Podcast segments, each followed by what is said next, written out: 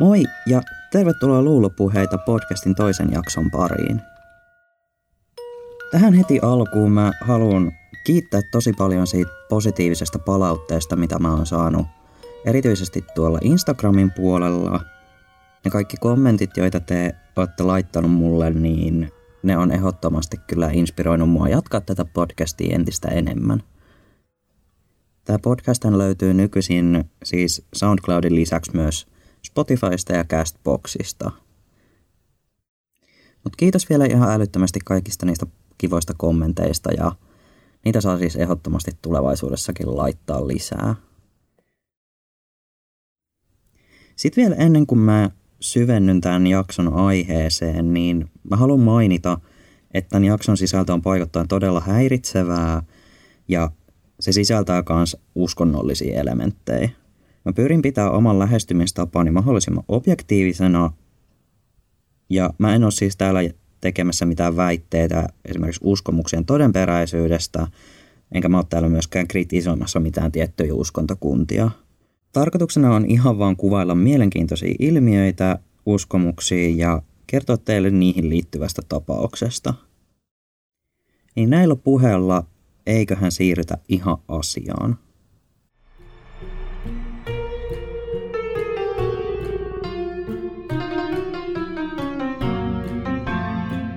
Tämän jakson aiheena on tosiaan demoninen riivaus tai possessio ja sitten manaaminen.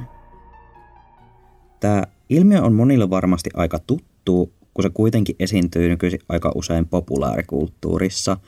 Ja kaikenlaisia leffoja on tehty, näistä ehkä tunnetuimpia on toi 1973 ensi iltansa saanut Manaaja-elokuva ja mä veikkaan, että myös toi 2013 vuonna tullut Conjuring on monille tuttu.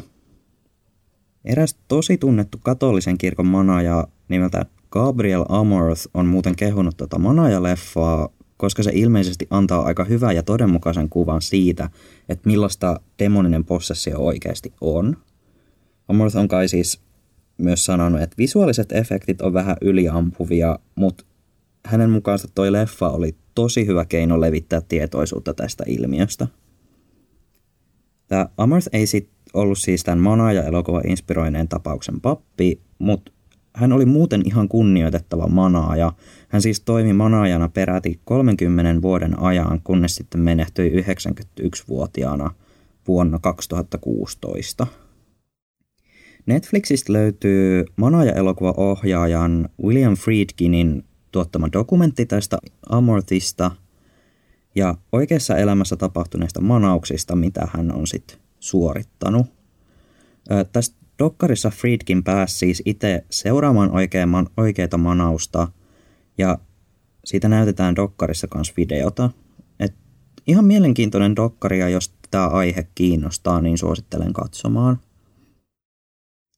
Ja Dokkarissa kanssa keskustellaan eri ala ihmisten kanssa ja siinä on muistaakseni muun muassa ainakin neurotieteen lääkäri ja sitten psykiatrisen sairaanhoidon asiantuntijoita – Riivaustapaukset on tosi usein rinnastetaan mielenterveysongelmiin ja monet on pyrkinyt selittämään niitä oireita kanssa neurologisen tieteen kautta.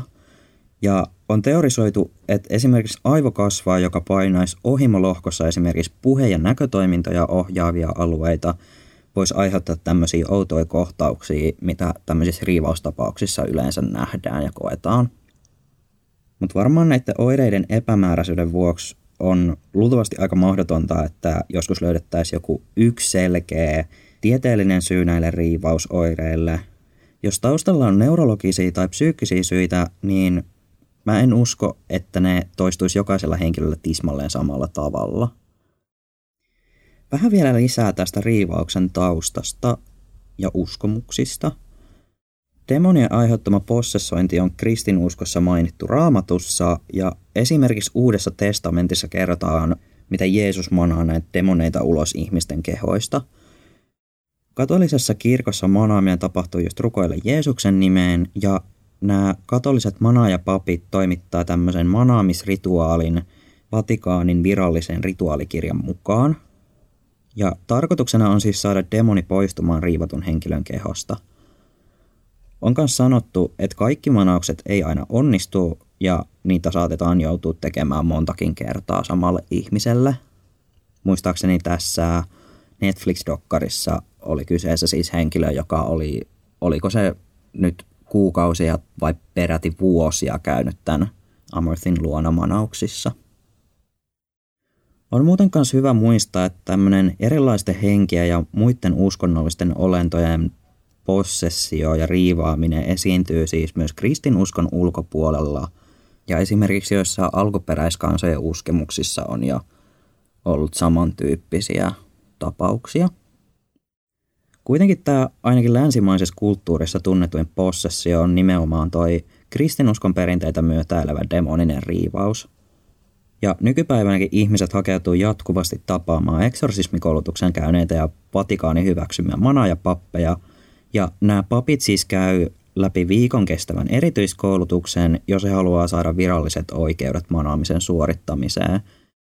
Tähän koulutukseen liittyy siis nimenomaan semmoinen rituaalisen puolen opettelu ja sitten ilmeisesti kans käydään läpi sitä, miten erotetaan riivattu ja muuten henkisesti sairas ihminen.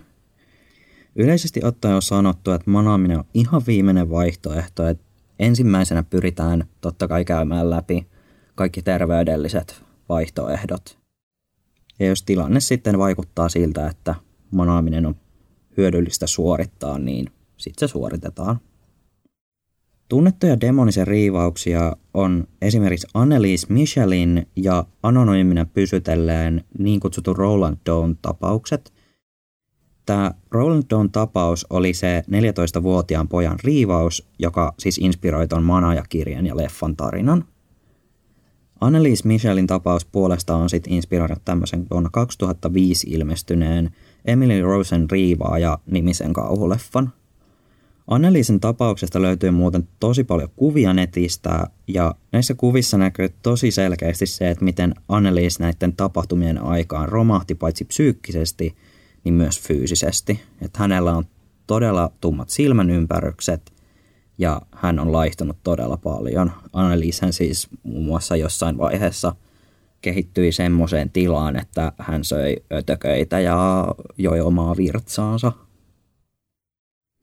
Mutta tässä jaksossa puhutaan kuitenkin yhdestä toisesta tapauksesta, joka ei ainakaan mun mielestä ole ollut ihan niin tunnettu tapaus kuin nämä kaksi aiemmin mainittua. Kyseessä on siis Michael Taylorin demoninen riivaus, johon liittyvää henkirikosta käsiteltiin myös oikeudessa vuonna 1975.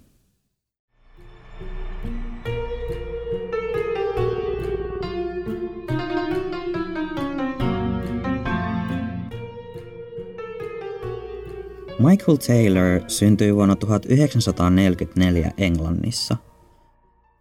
Vuonna 1974 30-vuotias Michael asui Ossetin kaupungissa 29-vuotiaan vaimonsa Christinin sekä viiden ala-asteikäisen lapsensa kanssa.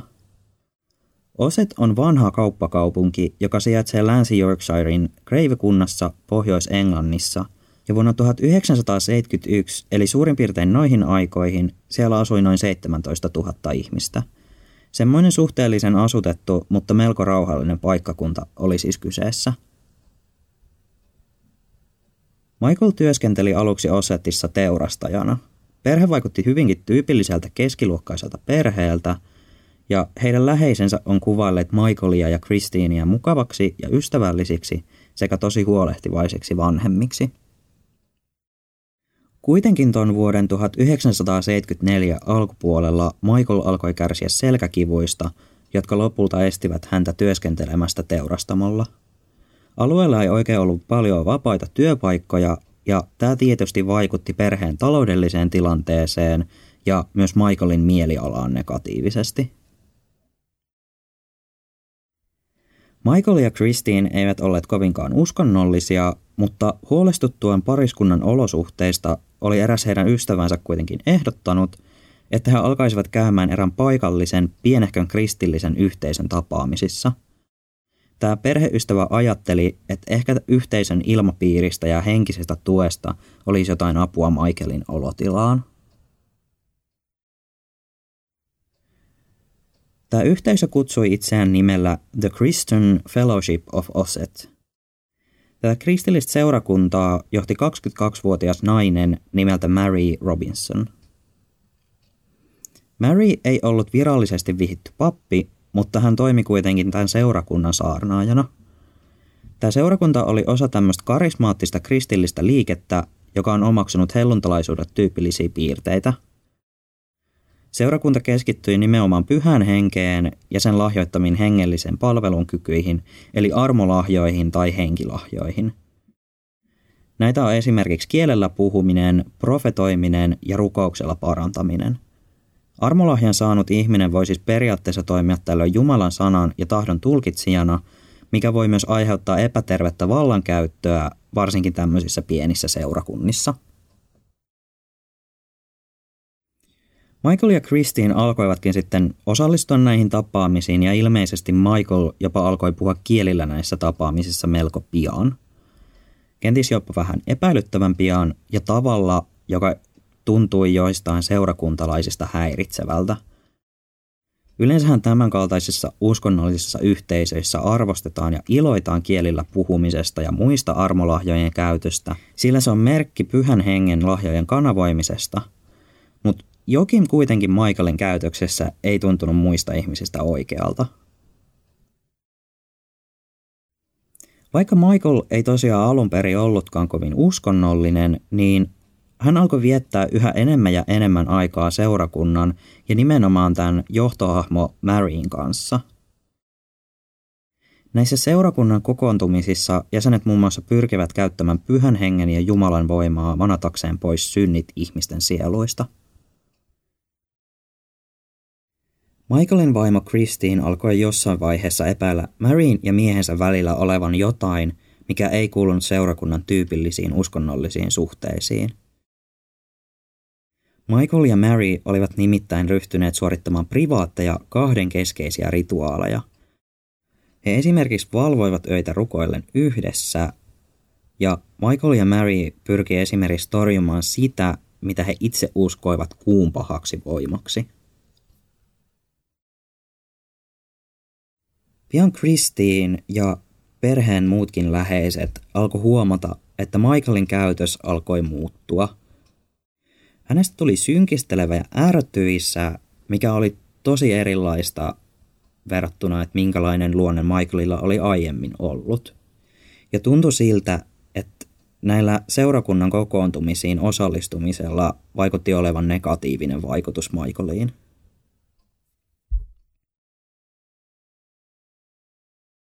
Lopulta Christine päätti kohdata miehensä kasvokkain ja Christine syytti Michaelia uskottomuudesta muiden seurakuntalaisten edessä, kyseenalaistaen Michaelin ja Maryin yksityiset rituaalit ja toimet. Ilmeisesti Michaelin ja Maryin välinen käytös oli sen verran ilmiselvää, että muutkin olivat osanneet epäillä jonkinlaista seksuaalissävytteistä heidän välillään.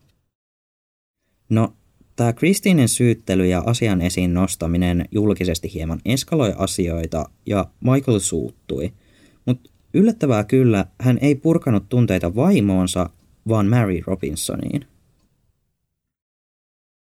Michael kävi Maryin kimppuun maanisesti huutaen ja muiden seurakuntalaisten oli täytynyt tulla väliin, että hän ei satuttaisi muita tai itseään. Michael myöhemmin kertoi tästä tapahtumasta seuraavanlaisesti. Hän vietteli minut katseellaan. Voin yhä nähdä ne silmät. Äkistin näin hänet seisomassa alasti edessäni, ja olin itsekin alasti. Hän kääntyi minuun, hänen silmänsä muuttuivat käärmemäisiksi viilloiksi. Tunsin pahuutta sisälläni. Taistelin sitä vastaan. Voi miten minä taistelin, mutta silti se valtasi minut. Michael on myös myöhemmin sanonut, että hän ei muista paljon näistä tapahtumista, vain sen, että tuo jonkinlainen pahuus valtasi hänen kehonsa – Mary Robinson puolestaan on myöhemmin puhunut tilanteesta näin.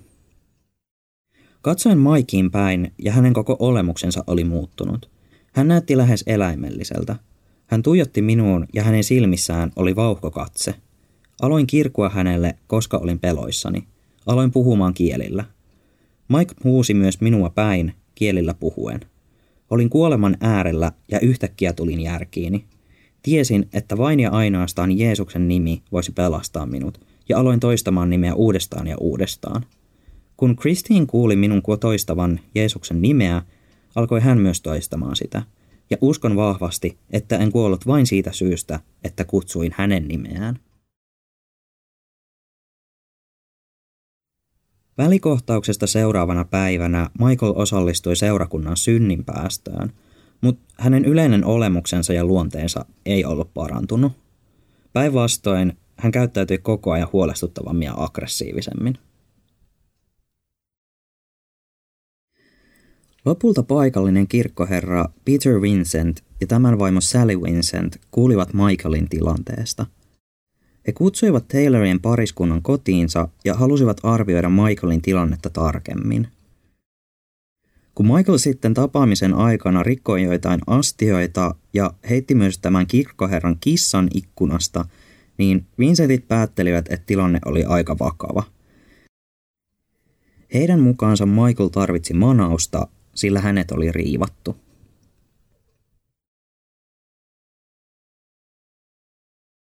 Tämän erikoisen illallisen jälkeen kirkkoherra Peter Vincent otti nopeasti yhteyttä Raymond Smithiin, joka oli metodistisen kirkon pappi. He päättivät järjestää manauksen 5. päivä elokuuta Pyhän Tuomaksen kirkossa Barnsleyssä. Barnsley sijaitsee noin 22 kilometrin päässä Osetin kaupungista. Niinpä 5. päivä elokuuta vuonna 1974 Papit Peter Vincent ja Raymond Smith tapasivat Michael Taylorin kanssa kirkossa. Ilmeisesti paikalla olivat myös Sally Vincent sekä Margaret Smith, näiden pappien vaimot.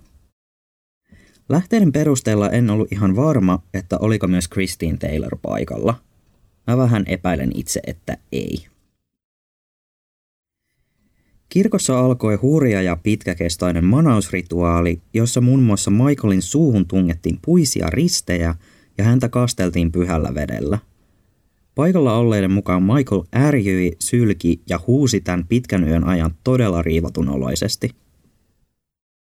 Manaus kesti kokonaisuudessaan peräti kahdeksan tuntia.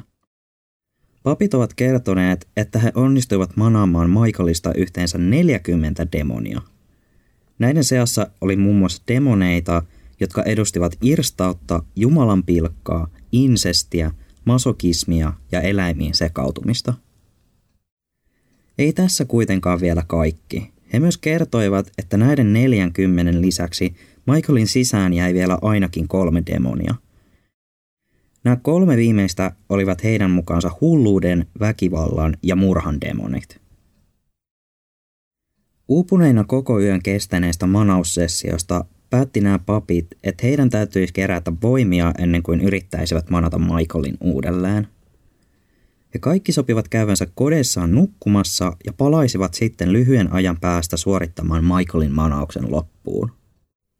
Raymond Smithin vaimo Margaret on myöhemmin kertonut, että hän ilmeisesti anoi pappeja pitämään Michaelin kirkolla eikä päästämään tätä kotiin.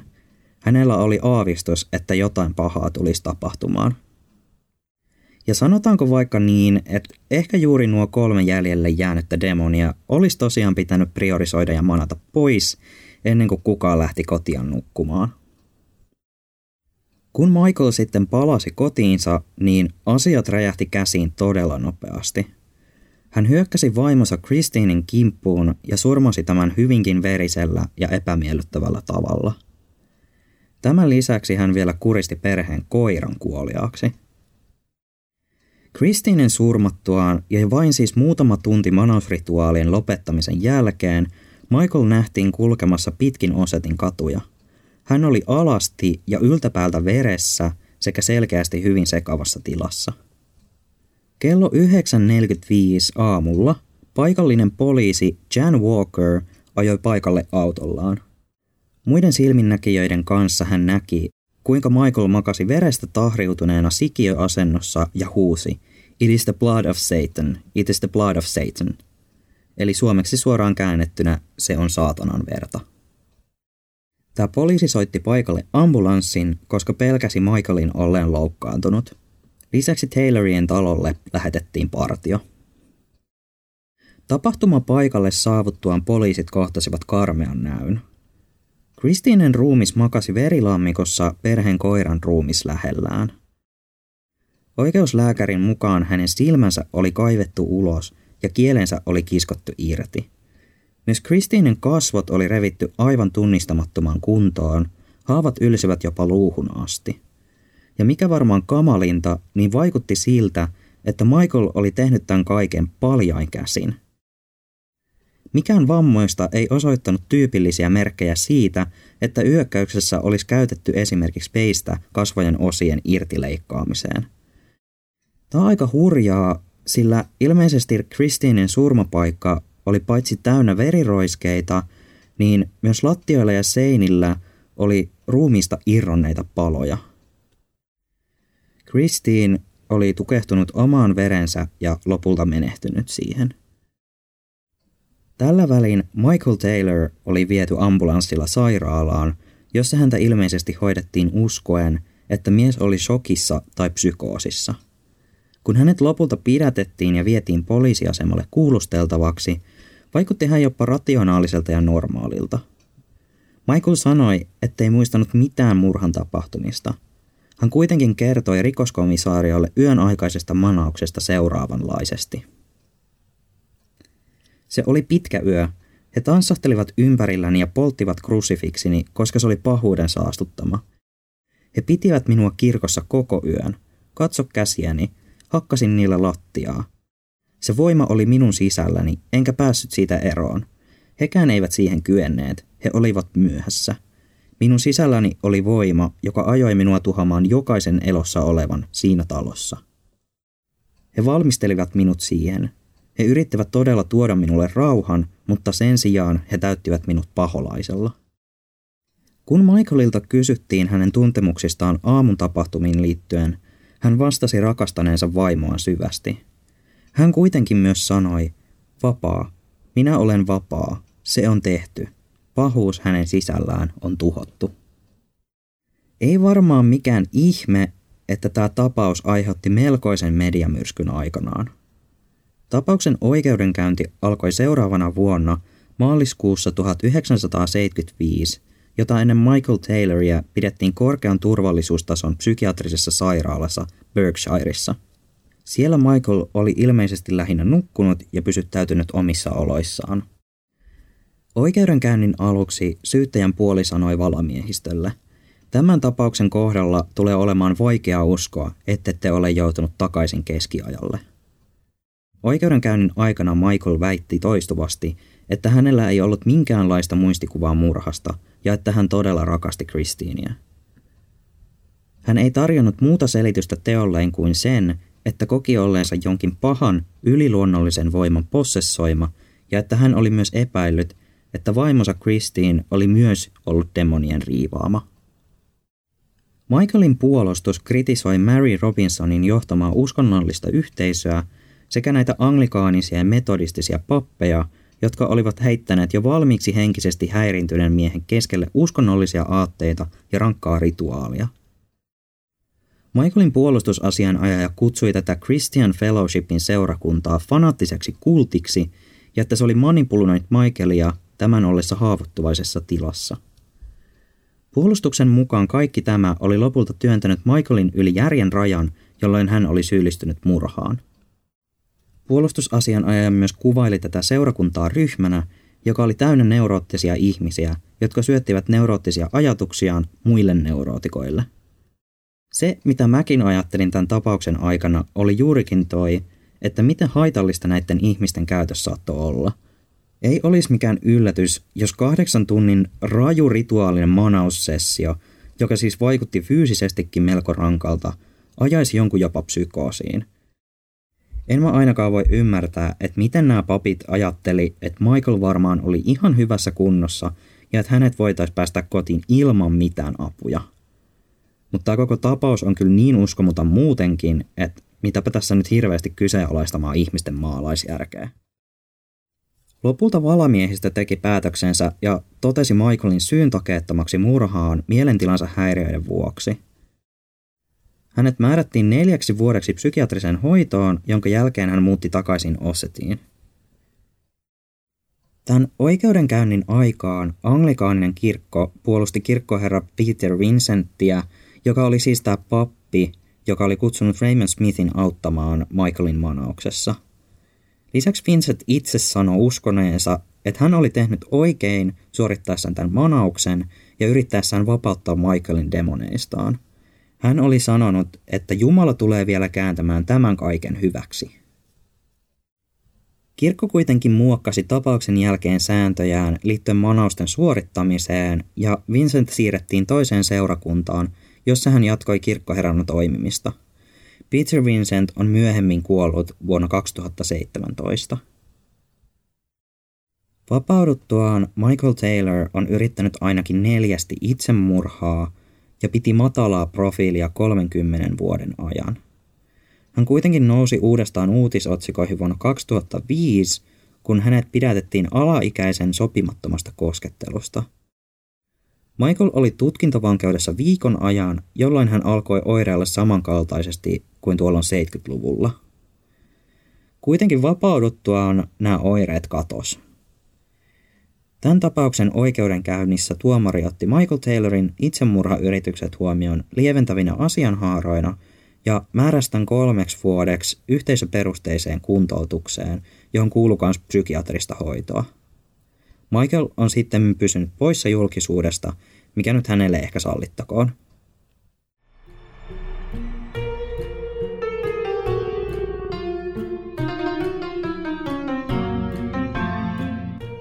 Siinäpä oli sitten tämänkertainen tarina.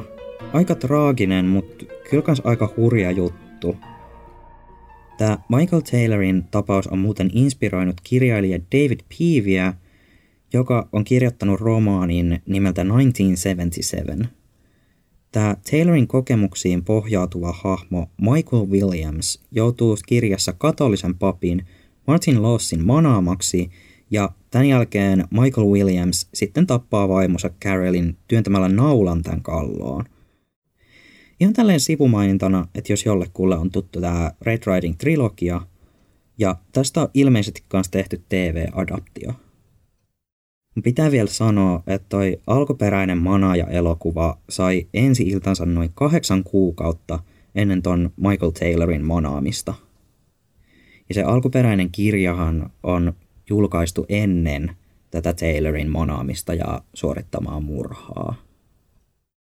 Mun on pakko tunnustaa, että tämmöinen katolisen kirkon manausperinne ja kaikki demoniset possessiotapaukset kiinnostaa mua henkilökohtaisesti tosi paljon. Ja luultavasti te saatte vielä tulevaisuudessa kuulla lisää tämmöisistä manaustapauksista.